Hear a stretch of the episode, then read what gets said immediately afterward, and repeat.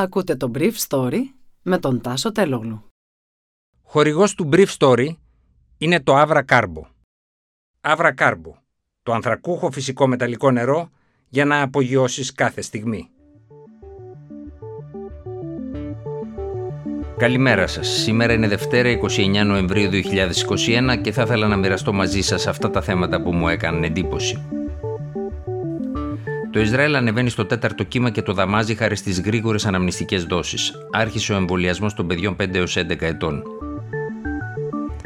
Η μετάλλαξη όμικρον φτάνει στην Ευρώπη ενώ συζητάμε ακόμα αν θα δεχόμαστε το πράσινο εμβολιαστικό διαβατήριο. 6 στους 10 Ελβετούς ψήφισαν υπέρ την ώρα που μια τεράστια αερογέφυρα μεταφέρει ασθενείς από το Μόναχο, όπου οι εντατικές είναι γεμάτες, στο Αμβούργο. Το Ισραήλ ανακοίνωσε χθες ότι κλείνει για δύο εβδομάδες τα σύνορά του προκειμένου να μελετήσουν οι επιστήμονες της χώρας τη μετάλλαξη όμικρον ώστε να μπορέσουν να αποφασίσουν πώς θα την αντιμετωπίσουν. Η Σάρων Αλρόι Πράις, επικεφαλής των επιστημόνων του Ισραηλινού Υπουργείου Υγείας, είπε στη Χαάρετ ότι το Ισραήλ μελετάει δείγματα θετικών στον ιό πολιτών και συγγενών τους που έχουν εμβολιαστεί και μένουν στην ίδια στέγη, προκειμένου να αποφασιστεί από ποιο ύψος αντισωμάτων και πάνω, αλλά και κυταρικής ανοσίας, μπορούν να προσφέρουν τα εμβόλια προστασία. Δεν είμαστε σε θέση να το πούμε τώρα, είπε η κυρία Πράις. Η Πράις απέδωσε την εντυπωσιακή συμπίεση της πανδημίας στη χώρα. Η γιορτή της Χανούκα άρχισε χωρίς περιορισμούς χθες στο μαζικό εμβολιασμό με την τρίτη δόση. Όταν τον Αύγουστο αρχίσαμε να βλέπουμε ότι το 60 έως 70% των εισαγωγών στα νοσοκομεία αφορούσαν εμβολιασμένους και ότι η δική μας ανοσία εναντί εκείνης του Ηνωμένου Βασιλείου είχε υποχωρήσει, καταλάβαμε ότι είχαμε πρόβλημα. Ήταν οι ρογμές της ανοσίας εκείνων που είχαν εμβολιαστεί τον Ιανουάριο εναντί εκείνων που εμβολιάστηκαν στην Αγγλία τον Απρίλιο. Ήμασταν η πρώτη χώρα που βίωνε την εξασθένηση της ανοσίας, συνέχισε η κυρία Πράις. Αργότερα φτάσαμε σε κάποιο σημείο που το 60% των διασωληνωμένων ήταν πλήρως εμβολιασμένοι με δόσεις που είχαν γίνει στις αρχές του 2021. Το Ισραήλ άρχισε το μαζικό εμβολιασμό του πληθυσμού του τον Ιανουάριο του 2021. Η Price είπε ότι το Ισραήλ έχει σήμερα ένα εκατομμύριο πολίτες που ενώ έχουν κάνει τις δύο δόσεις δεν έχουν ακόμα κάνει την αναμνηστική, ενώ 600.000 δεν έχουν κάνει καμία δόση. Στη χώρα άρχισαν προχθές επισήμως και οι εμβολιασμοί των παιδιών 5 έως 11 ετών από τα ασφαλιστικά ταμεία. Δεν το κάνουμε για να προστατεύσουμε τους παππούδες και τις γιαγιάδες, είπε η Price.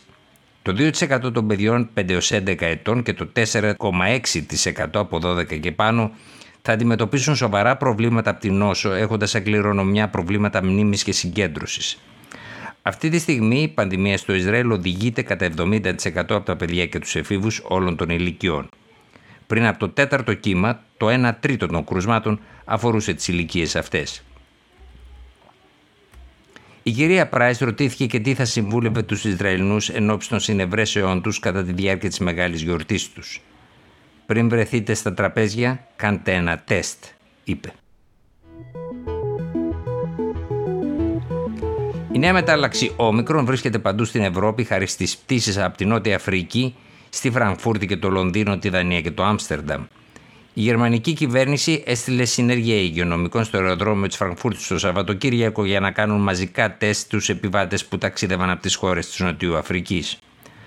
Όμως οι αρχές δεν τους περιόρισαν σε καραντίνα όπως γίνεται στην Ελλάδα, καθώς θεωρήθηκε ότι υπάρχουν νομικά προβλήματα σε υλοποίηση της απόφασης για τον περιορισμό τους. Στην Ελβετία διεξάχθηκε δημοψήφισμα με το ερώτημα αν συμφωνούν οι κάτοικοι της χώρας με περιορισμούς με βάση το πιστοποιητικό εμβολιασμού αλλά και τεστ αρνητικά στην COVID. Ήταν το δεύτερο δημοψήφισμα που έγινε φέτος για το ίδιο θέμα. Έξι στους δέκα Ελβετούς αποφάσισαν ότι θα πρέπει να προχωρήσει ο λεγόμενος νόμος για την COVID. Αυτό δίνει το δικαίωμα στις αρχές να ξεχωρίζουν τους πολίτες με βάση ένα πιστοποιητικό COVID που δίνεται σε όσους έχουν εμβολιαστεί, σε όσους έχουν νοσήσει είτε έχουν κάνει αρνητικό τεστ. Επίσης, ο ίδιος νόμος περιγράφει το πλαίσιο με το οποίο θα συνεχιστεί η οικονομική βοήθεια στις ελβετικές επιχειρήσεις. Παντού στη χώρα υπήρχε έντονη πόλωση. Ιδιαίτερα στις απομακρυσμένες περιοχές, μια μεγάλη πλειοψηφία ήταν ενάντια σε αυτά τα μέτρα. Διαδηλώσεις γίνανε στο καντόνι Σβίτς την ίδια ώρα που ανάλογες διαδηλώσεις γινόταν στη Τσεχία αλλά και την Αυστρία ενάντια στον υποχρεωτικό εμβολιασμό. Χθες στήθηκε αερογέφυρα από τη γερμανική πολεμική αεροπορία που μετέφερε άρρωστους από τα γεμάτα νοσοκομεία του Μονάχου σε νοσοκομεία του Αμβούργου που διαθέτουν λίγες ακόμα κλίνες στις εντατικές κλινικές τους. Ήταν το Brief Story για σήμερα Δευτέρα, 29 Νοεμβρίου 2021.